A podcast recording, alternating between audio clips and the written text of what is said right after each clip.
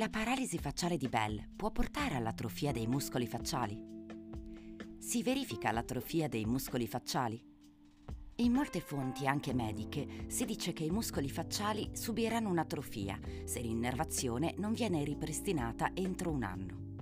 Questo spesso rende i pazienti con paralisi di Bell molto nervosi e ansiosi, a volte anche disperati. Questa disperazione può spingerli a sottoporsi a interventi chirurgici.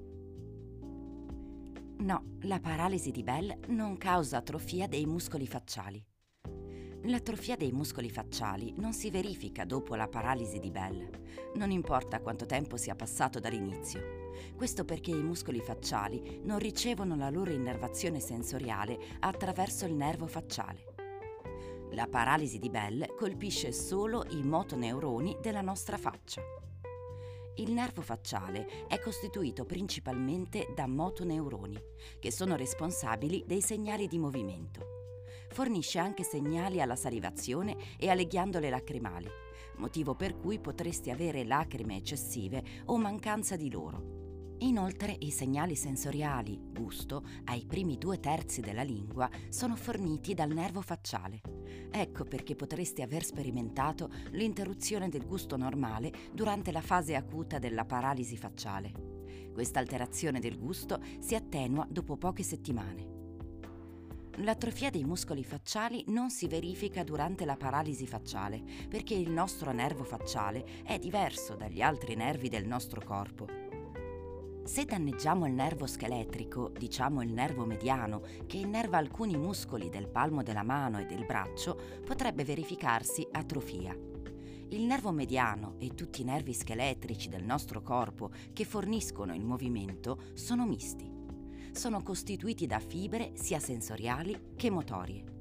Se questo nervo è danneggiato, il cervello non riceve alcun segnale dai muscoli colpiti quindi i segni del cervello non possono raggiungere i muscoli e anche i segnali dei muscoli non possono raggiungere il cervello. Finché il cervello non riesce a sentire nulla dai muscoli, può pensare, ok, questo muscolo è morto, non ha senso mandargli informazioni, stimoli e così via. Quindi inizia a ignorare quel muscolo nei suoi processi nutrizionali e trofici e il muscolo va incontro all'atrofia. Quindi questi muscoli si rimpiccioliscono e vengono sostituiti dal tessuto fibroso e perdono permanentemente la loro capacità di funzionare, almeno in parte. L'atrofia dei muscoli facciali non si verifica perché i segnali sensoriali non sono influenzati dalla paralisi di Bell. I segnali sensoriali dei nostri muscoli facciali sono condotti dal nervo trigemino, che non è affetto da paralisi facciale. Ecco perché non perdi la sensibilità della tua pelle. Inoltre non perdi la sensazione di dolore in faccia. Potresti sentire un po' di intorpidimento nei muscoli facciali, specialmente nella fase acuta. Questo è principalmente perché ti mancano i movimenti. Il nervo trigemino, che percepisce i movimenti, le contrazioni e il rilassamento dei nostri muscoli, è privo di segnali. Ecco perché fornisce al cervello una certa sensazione di intorpidimento.